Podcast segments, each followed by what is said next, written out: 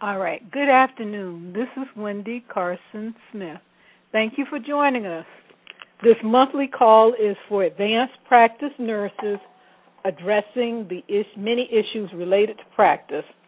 I have structured our hour to allow as much open discussion as possible, but with the hope that we will cover at least one or two issues per month.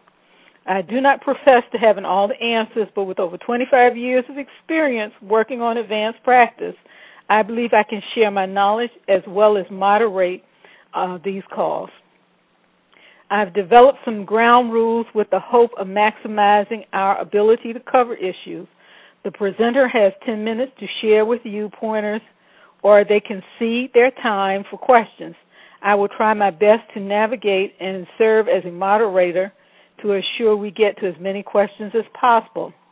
You will be placed on mute during the call. If you hit star six once, you can ask you can unmute to give your name and ask the question. Hit star six once you finish your question to place yourself back in the mute mode. Um, okay. If you um, hold on, if more than one person unmutes, state your name and I will put you in the queue. I will try to track who requested to speak and, and will call on you. Also, I ask that you take a moment to take our survey, which will allow us to better service your needs.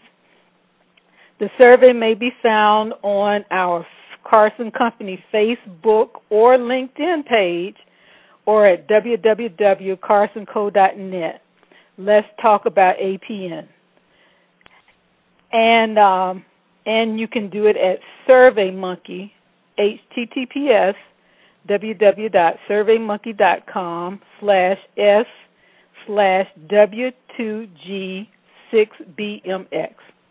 For more information or to listen to past teleconferences or, or just join our email list for the series, join us at www.carsonco.net or at our Facebook or LinkedIn pages for Carson Co. or LinkedIn at Winifred Carson Smith or at Blog Talk Radio or iTunes at Let's Talk Conversations about APNs. Should you wish to speak with me directly, please please feel free to call our office at 202 232 5193 or contact us by email at wycarsonsmith at gmail.com. I am going to mute us right now and put us in the listen on um, only mute, and you can um, unmute yourself at using star six.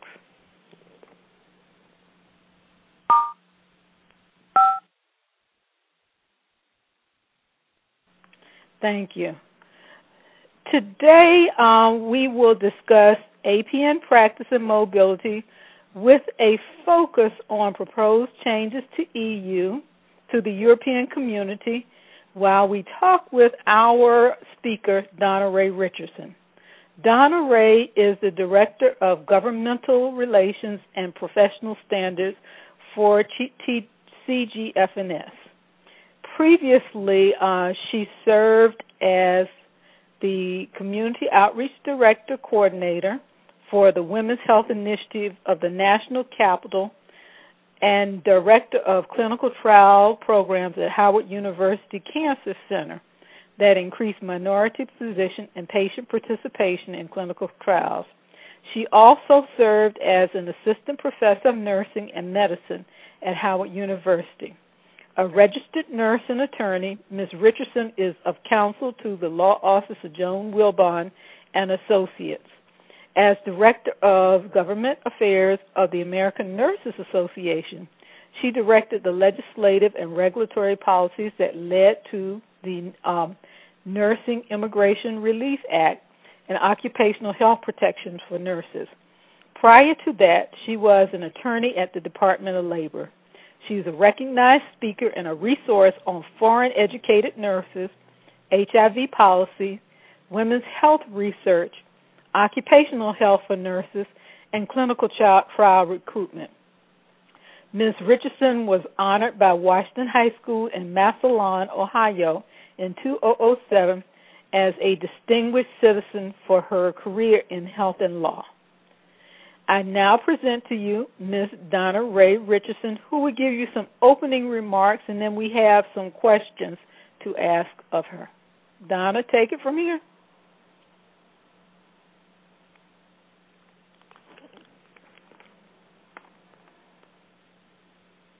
Donna.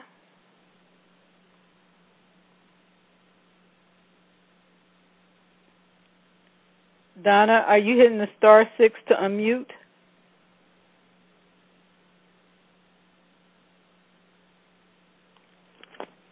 Good afternoon, everyone.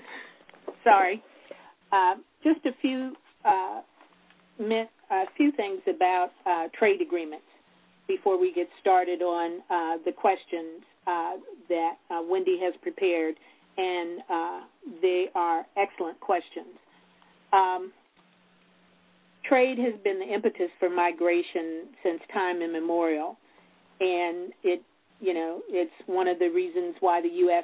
Uh, was was discovered because explorers were going east for spices, and then uh, they thought they were going east, and they ended up in the Americas. And then there have also been explorers to Australia, Hawaii, Africa, and that migration has led to uh, globalization. And uh, globalization transcends all boundaries. Uh, and because of this globalization, uh, we have ended up with trade agreements between countries, and you know some of them have been informal, some of them have been formal. Um,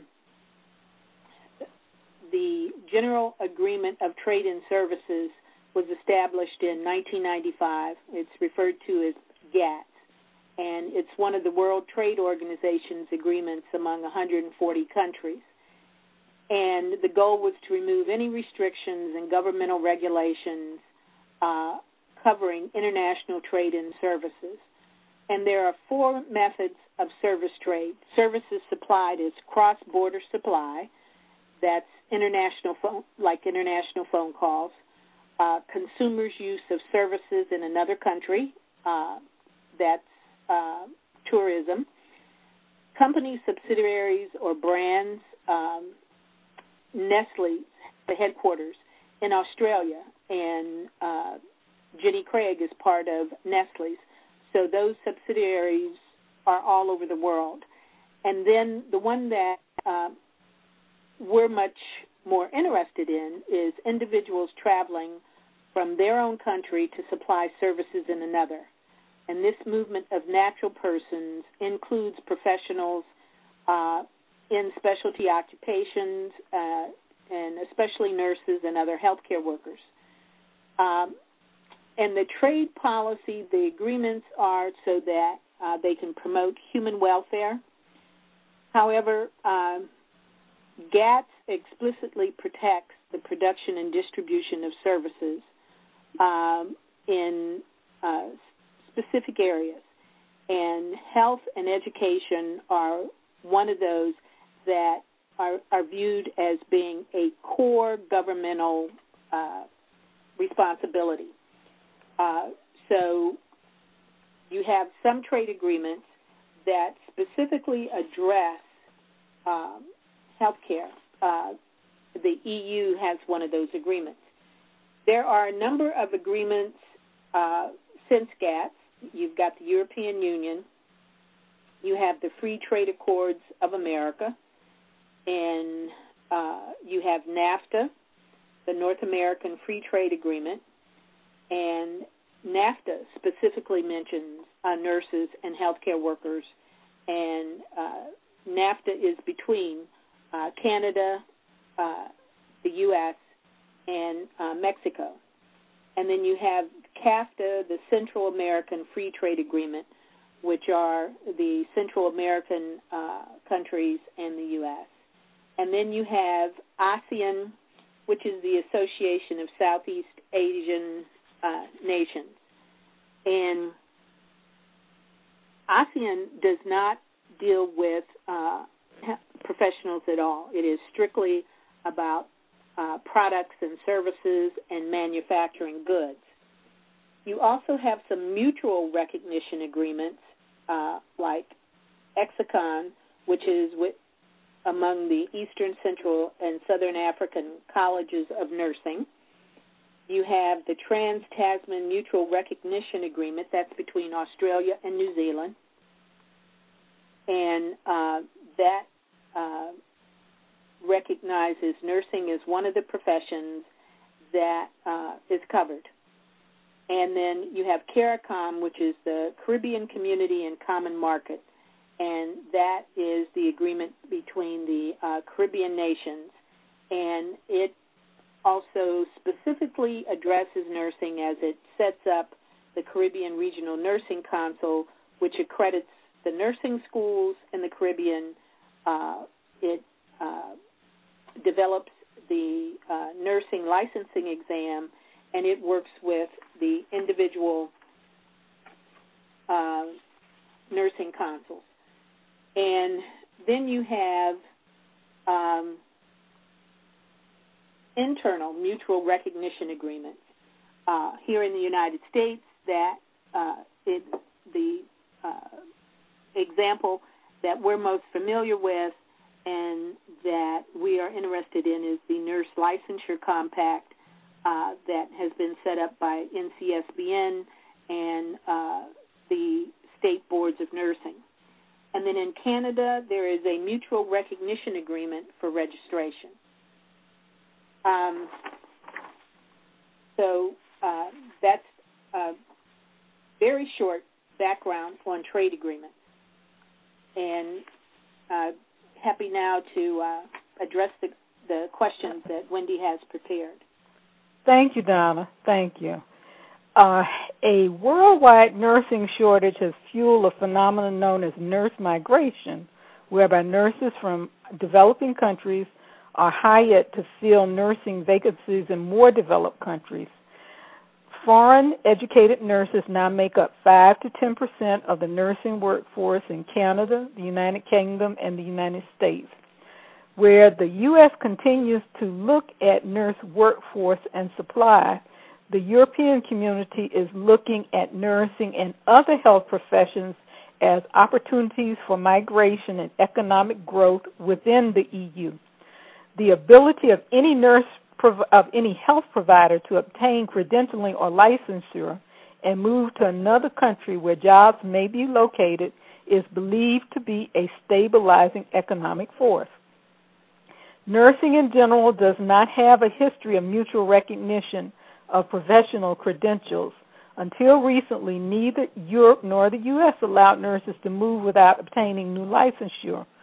One barrier to international migration is the lack of standardization of nursing education throughout the world. However, steps to remove this barrier and ease migration are now being taken. The European Federation of Nurse Association is working to achieve a system of comparable degrees for nurses from European countries by 2010. Before going any further, can you give us a brief outline of the process used to facilitate registered nurse immigration for Europe to the United States and share with us whether the RN process differs from the process utilized for nurses in advanced practice? Uh, yes. Uh, one of the thing, one of the first things that you have to keep in mind is that when you're talking about the migration of nurses, there are two concepts, and they're separate, but they overlap.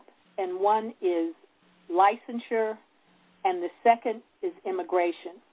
And so you have requirements for nurses who are migrating to the United States that are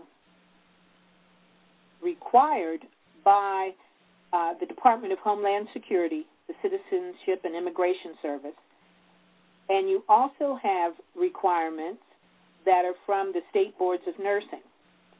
Um, those people who are coming to the United States uh, on an occupational visa uh, must meet specific requirements uh, that have been set out by the Department of Homeland Security.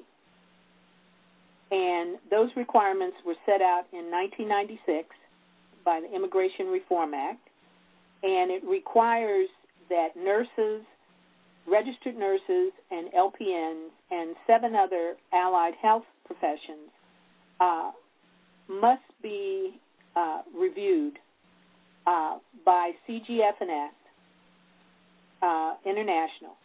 Uh, those of you who are as mature as I am will remember CGFNS used to be called COGFIN, the Commission on Graduates of Foreign Nursing Schools. Because we do more than nurses, uh, our name was changed to CGFNS International. And uh, those requirements are called uh, the Certification for Healthcare Workers, uh, and they apply to anyone who is coming to the U.S. to work on an occupational visa, whether it's a temporary visa like uh, NAFTA, the trade NAFTA uh, agreement among the U.S., Canada, and Mexico, or if it's if they're coming and seeking a permanent visa. You will often hear it called uh, the green card. And what uh, CIS has uh, mandated is that those nurses must have their education reviewed for comparability to the entry level nurse position which they are being recruited for, that uh, if they have ever held a license, that all licenses ever held must be validated to ensure that they're not encumbered, and that they must meet uh, mandated language proficiency requirements in English, either by testing or by coming from a country that's deemed exempt uh, from that requirement. Um, a nurse cannot, who is coming on an occupational visa cannot get a visa unless he or she has met those criteria. Um,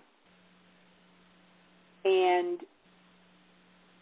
if you have someone who is coming to the U.S. who professes to be an advanced practice nurse, and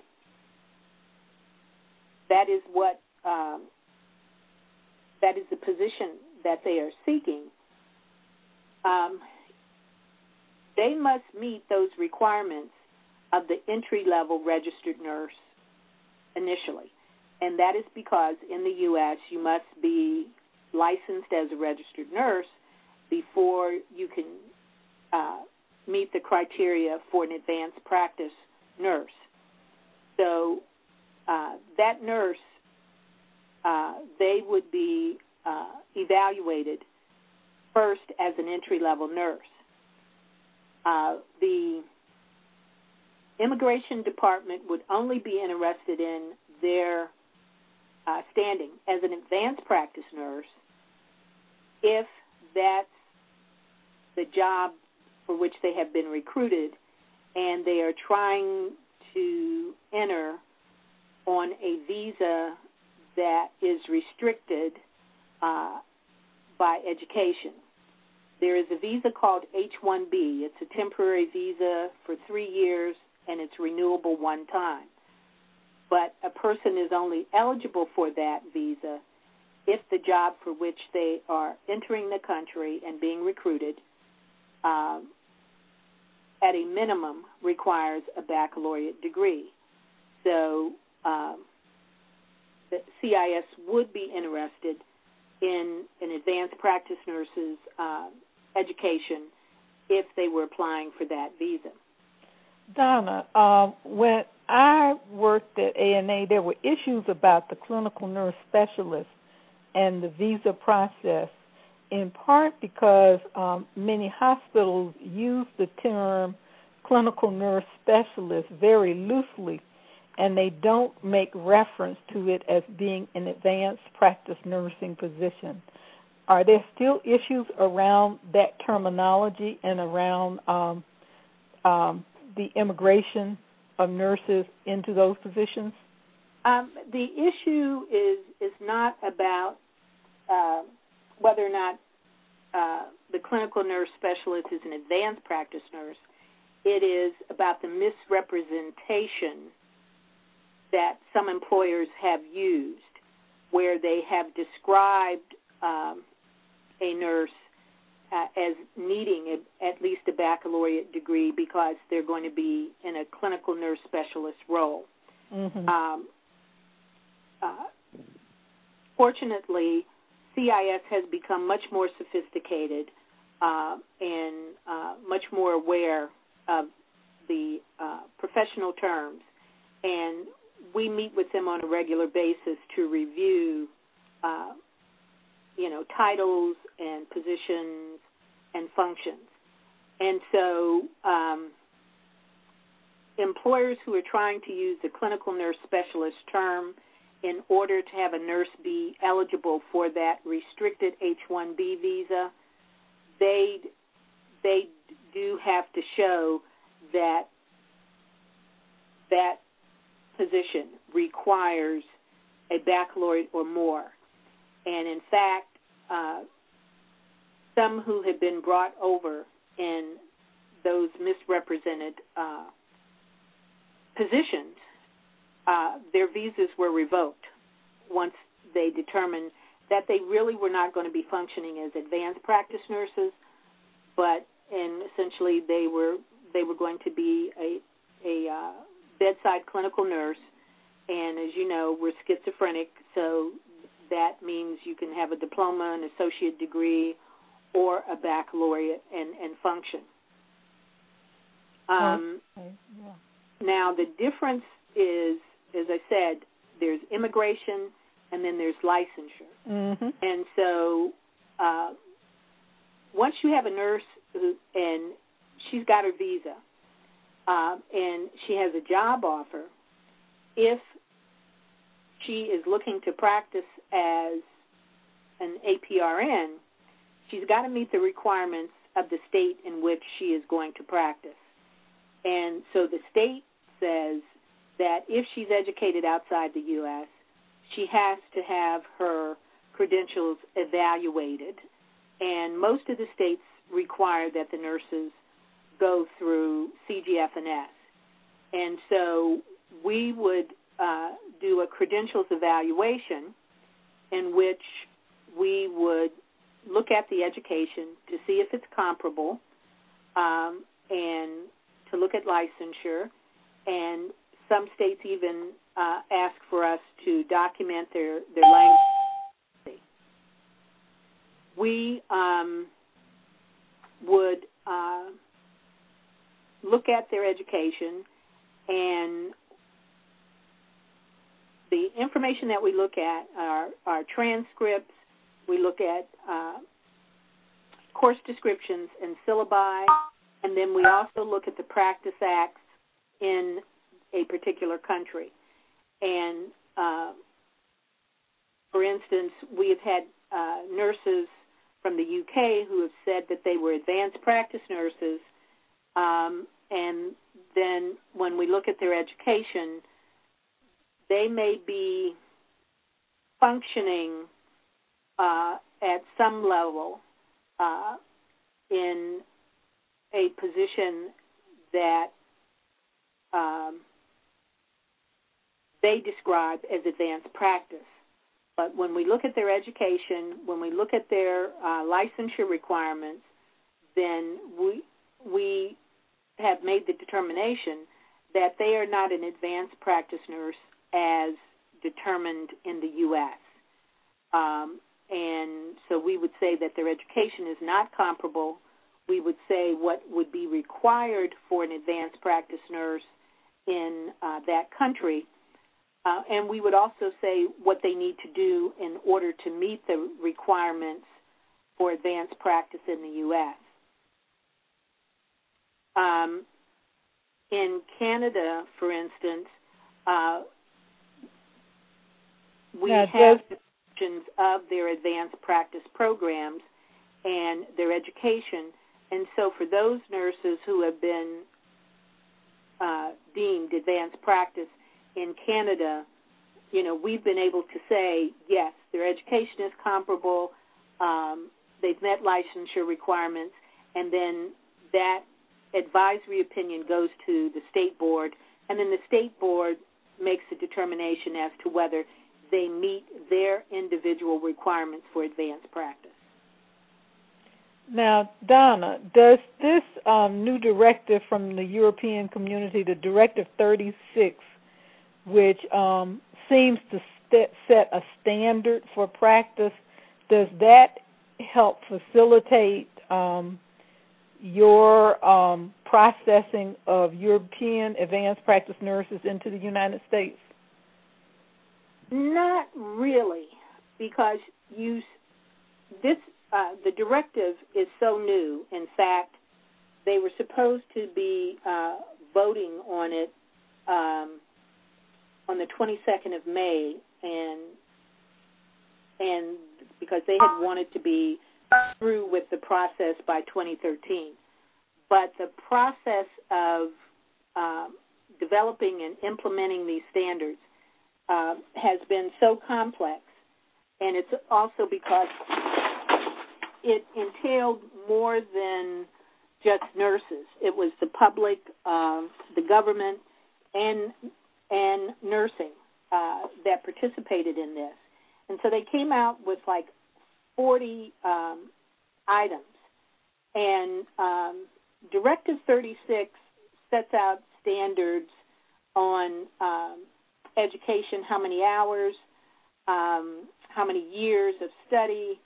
Um, there's also an alert that uh, is to be used to uh, communicate whether or not people have um, uh, valid licenses and um, they still have a lot of work to do. In addition to that, um, we would be looking at their individual education.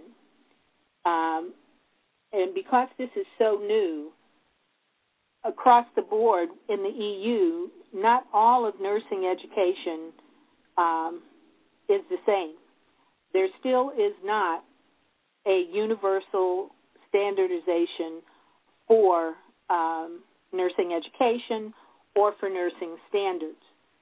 The, the EU directive really will help in the future if uh, they implement uh, the directive uh, with regards to uh, hours and years of study and and focus. But you know, right now, you know, it's sort of embryonic uh, in its development.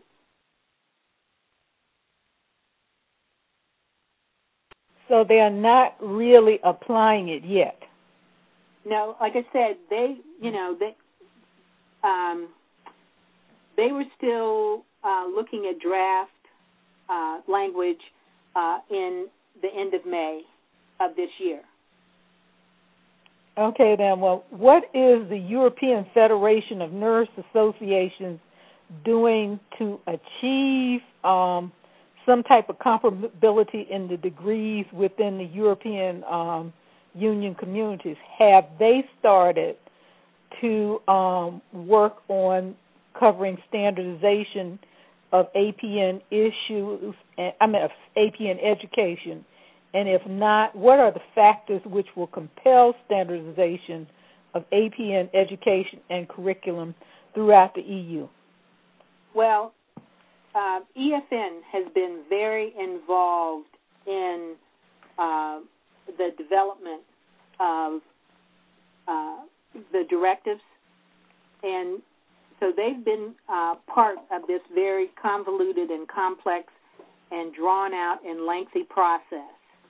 And um, I talked with uh, some nurses uh, from Europe uh, last week, and we were talking about uh, the directive, and that was the thing that they were unanimous about was that this process was very lengthy, um, very complex, and it wasn't something that was going to happen overnight. Um, before they can you know, really get to the standardization of APNs, they've got to get to the standardization of the generalist nurse because um, you know uh, even the ICN uh, standards um, address the, the fact that in order to become an advanced practice nurse, you have to meet that generalist nurse requirement. And um, you know there there are different standards for education and practice for the generalist nurse. So they've got a lot. They've got as much work as we have to do to address this this issue. And uh, right now in Europe, you know, there is no standardization of education and title and scope, uh, but they're working on trying to do that. But you know, it is not something that's going to happen overnight. And um, uh, with Canada, at the same time that this is going on with Canada, uh, with Europe, Canada has looked at its licensing system, its educational systems, and also the fact that they are a large receiver of foreign educated nurses. And so uh, Canada has done a couple of things in the last year. They have agreed that, um, what is it, 2015? Mm-hmm. That the NCLEX will be the licensing examination that will be given in Canada for Canadian nurses. So um, Canadian nurse will take the NCLEX, and in order to be licensed in her his or her province in Canada, but they will also be able to be licensed in the U.S. because they will have passed the NCLEX agreement. Oh, good.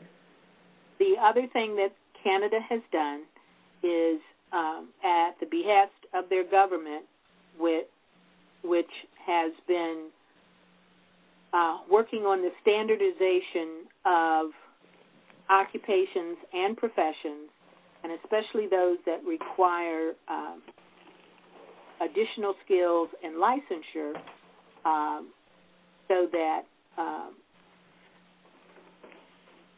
the requirements would be not be seen as a barrier, but and, and would also be consistent throughout. So they have done um, a review of their processes for plumbers, lawyers, engineers, architects, and they are also doing them for nurses.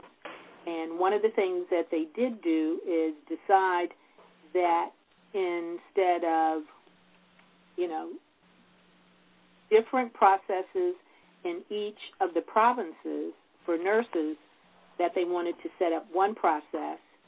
They also uh, wanted to set up uh, the format for evaluation, and uh, they're focusing on an outcomes based model.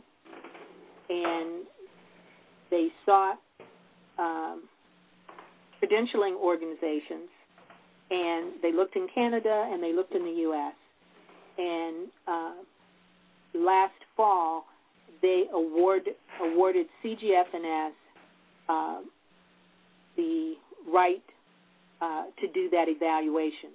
And so, uh, starting this year, we will be the evaluator of all of the foreign educated nurses coming into Canada, except for Quebec, and uh, we will be using one tool that all of the provinces have agreed on, and we will be looking at education, uh, clinical experience, and language proficiency.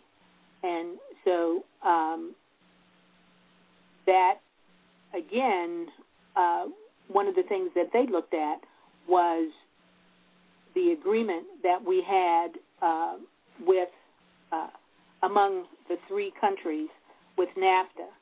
So, mm-hmm. you know, that really allowed them to look outside Canada for a credentialing organization.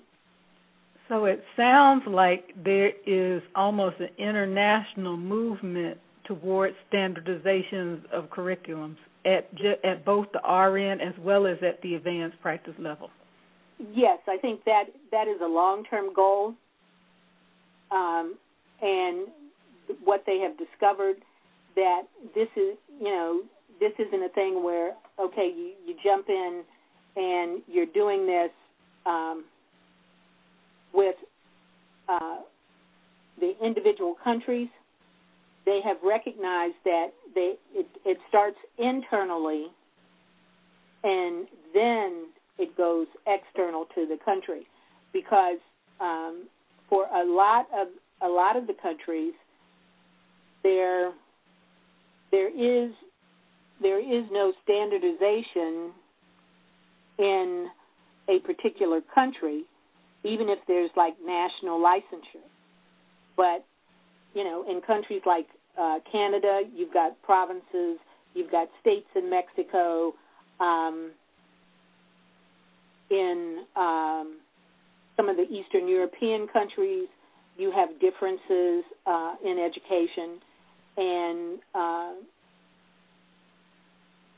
probably the UK is is probably further along uh, than some of the other countries. But you know what they're realizing is that they have to address this issue internally, while at the same time they're looking at how they're how we will ever get to an an international standard of education. And then the other issue is the use of titles mm-hmm. because um, yes. that is also confusing because there, there is a recognition that you can't just look at a title. The, your example of the CNS is, is an excellent one because what is what a title may mean in one country may have nothing to do with what it means in the U.S. or the U.K. or in Australia. Uh, and there is a trade agreement between Australia and New Zealand that says anyone who is a professional and uh, is governed by uh, standards uh, and regulation in either country will be recognized in the other country. Now so, let's talk about so NOF, the national. They're recognized as an APRN in Australia. They're going to be recognized as an APRN in New Zealand. Okay.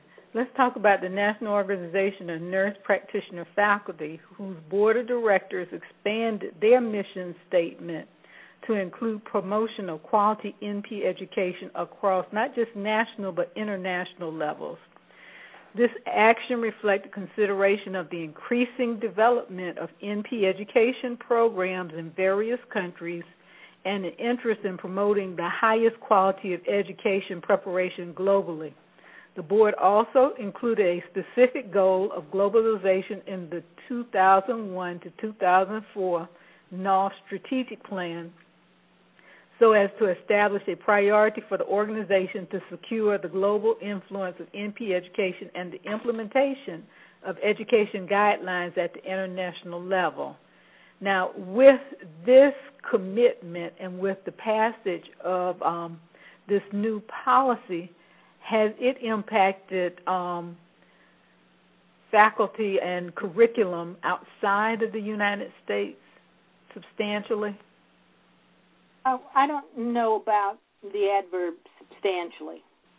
I, you know, each of the countries are they are looking at what's being developed, and certainly for those countries like the Philippines, India, Korea, and China, uh, who are looking at migration.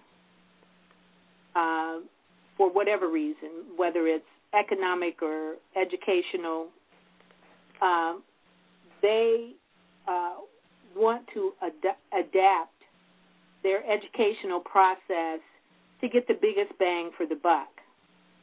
So they are especially interested in what uh, is developed in the U.S.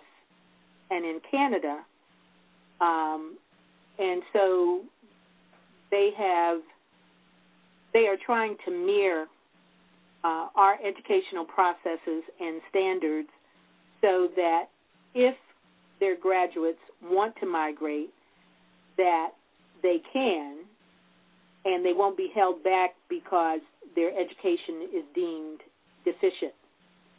Um, what is, I I think, one is going to be one of the major challenges will be the clinical uh, aspect of the education. Um, and certainly for our company, when we we have a standards committee for each of the nine professions for which we have been charged to evaluate by the Department of Homeland Security. And on those committees are members of the discipline in the practice, clinical, uh, education, and regulatory uh, arenas, as well as um, public members. And those standards um, are field tested among the discipline. They are uh, and they're reviewed every year to determine whether or not they're current or, or there should be revisions. And we look at all of these um, standards um, and pronouncements from all over the world uh, so that uh, we can include that information, our standards, but also so that our evaluators uh, can use those uh, international standards uh, in their evaluation process.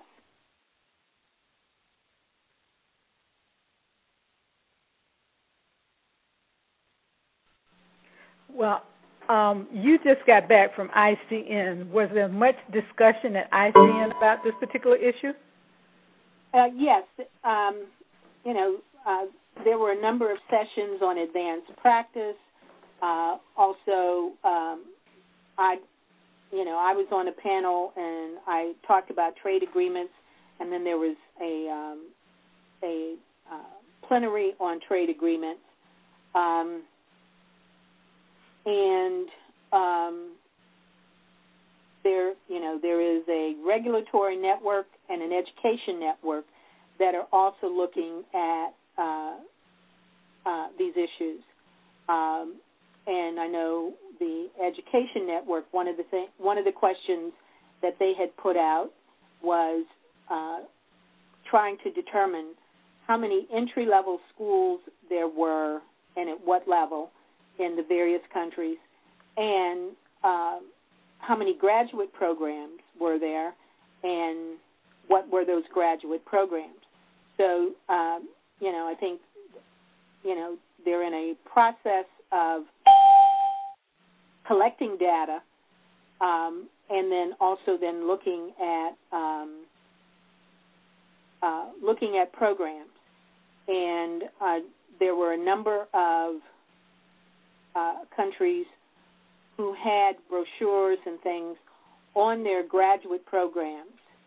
Um, and of course, everyone mentioned, you know, the fact that the Affordable Care Act uh, is go- is predicted to result in the need for more nurses at the entry level, but also for primary care providers, and that and and that the Affordable Care Act uh, has included uh, advanced practice nurses in that uh, category of primary uh, care providers.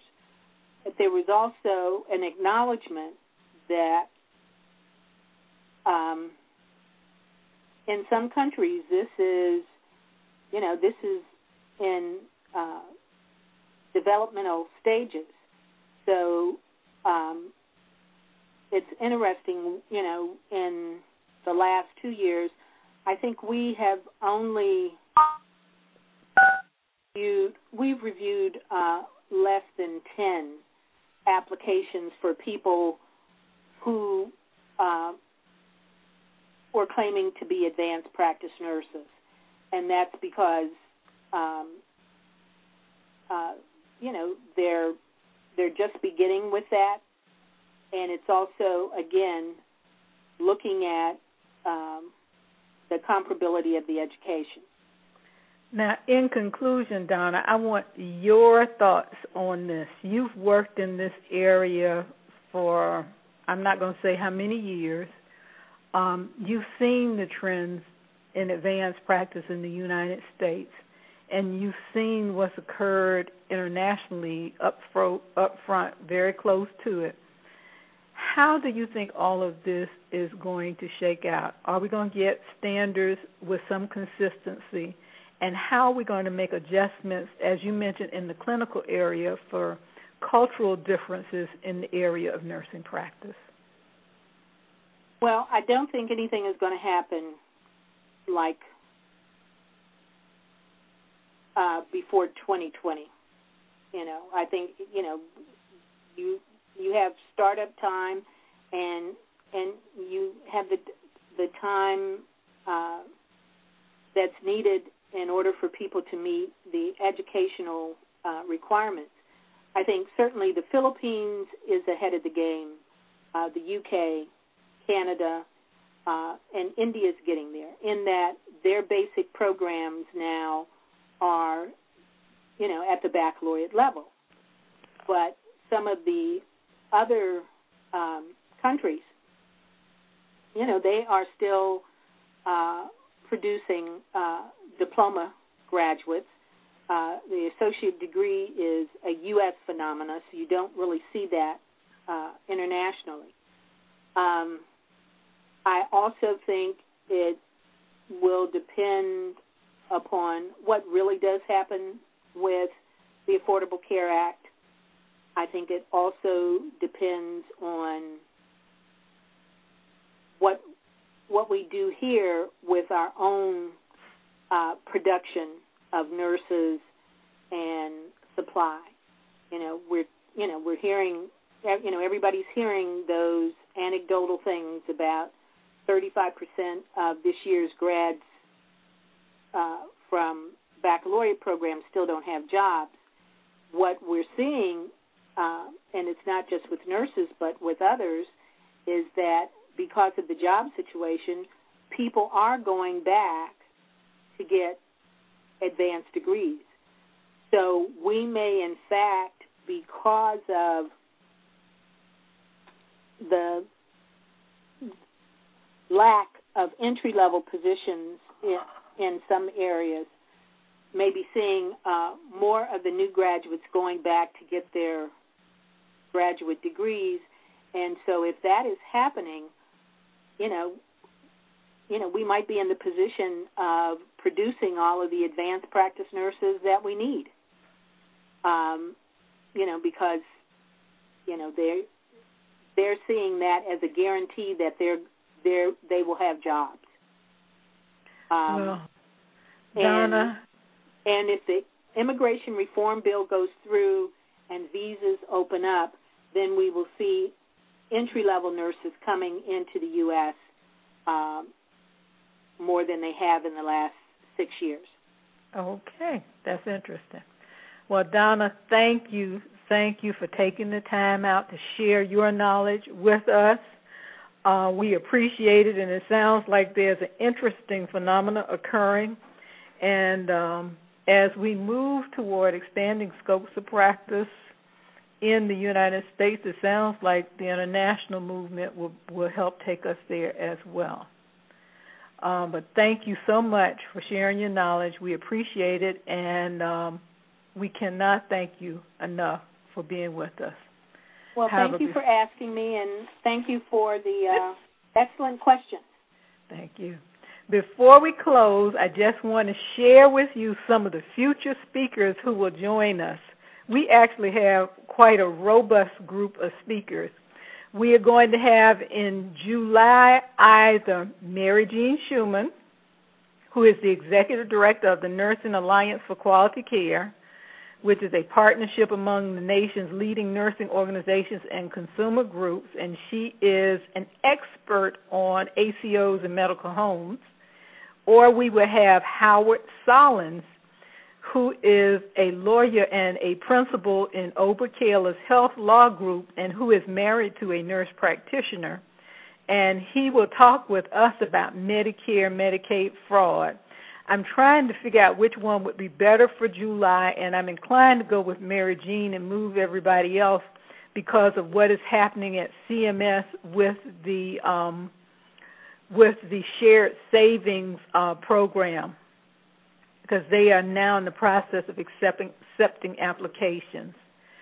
In September, we have Donna Senft, who is also a principal with Ober Kaler, where she focuses on healthcare transactions and regulatory affairs, and she um, is going to talk with us about uh, provider credentialing.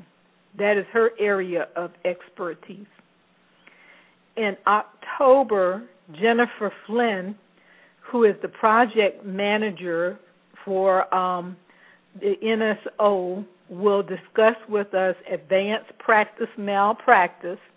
And it is my hope, because they begged for October, that they will uh, roll out their 2013 report on nurse practitioner uh, malpractice at that time. And we do not have a November speaker yet, but we've asked Barbara Safriet, and she's coming in December to wrap up the year and talk about regulation and advanced practice.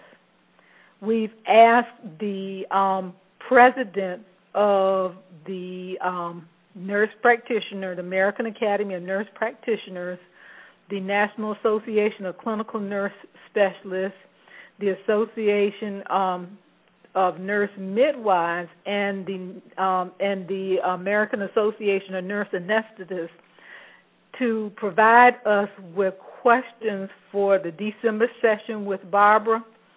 And I think we're going to change our format and accept written questions beforehand so she can prepare and give us the um, best answers uh, possible. And in January, I'm asking those same presidents to come back and to uh, share with us um, what they see as the future of advanced practice. Two of the presidents have agreed, and I'm still working on the other two. So if you all can help me, I'd appreciate it greatly with um, you doing that. Also, before we close, just wanted to update you that since we talked last, Connecticut and um, and Illinois have new FTC opinions um, related to advanced practice. Connecticut uh, requested an opinion on um, the uh, barriers to practice as they have asked they have created a coalition to ask their legislature to introduce um, new legislation or to amend the existing legislation related to barriers of practice, and of course the FTC um, sided with them and gave guidance on how the barriers of practice are hindering the effective utilization of advanced practice nurses. In the um, matter um, in um, Illinois, um, they had a CRNA who was doing a procedure, and the Board of Nurse of Medicine wanted to prohibit her from doing the procedure doing the procedure, the CRA from doing that procedure, even though they have done it for years and years and years. And um, again, the FTC said that even though they cannot um, give guidance on what advanced practice nurses should or should not do, they do recommend that when considering a bill, you seek to ensure that any limits on CRNAs are no stricter than patient protection requires. And they noted that the procedure, I think, was a fluor- was a fluoroscopy, um, had been done for years by advanced practice nurses without any problems. Um, New Jersey and Pennsylvania are trying to get their legislatures to address barriers of practice through, through um, the legislature, and both of them have been um, meeting with legislators, and they have and they are running advocacy campaigns to um, get legislators more sympathetic to their um, issues. And I'm sure you all heard about yesterday the courts in Iowa ruled in favor of NPs um, supervising X-ray procedures. And ANA um, sent attorneys out there to work with the Iowa, Nurse Association attorneys, and they got a positive opinion back saying that it was inappropriate for the docs to challenge. They did two challenges to Board of Nursing uh, uh, advisory opinions, which authorized the procedure. Also, ANA is back in court about school nurses out in um, California. They don't have enough school nurses per school for the uh, children, and they are allowing non nursing personnel to uh, administer meds and, um, in particular, um, insulin and other uh, and other shots um, to uh, children in the schools. And uh, the association believes that's a violation of um, the nursing scope and standards. So we got a lot of things going on, and we ask that you um, stay with us, join us each month come out to our Facebook and LinkedIn pages. You know, tweet us sometime because we're out there on Twitter as well. And just join us with regards to um, advanced practice nursing. Again, thank you for joining us. I don't want to hold us up. It's, it's 102, and I hope to be with you again next month. Have a good day. Thank you. Thank you.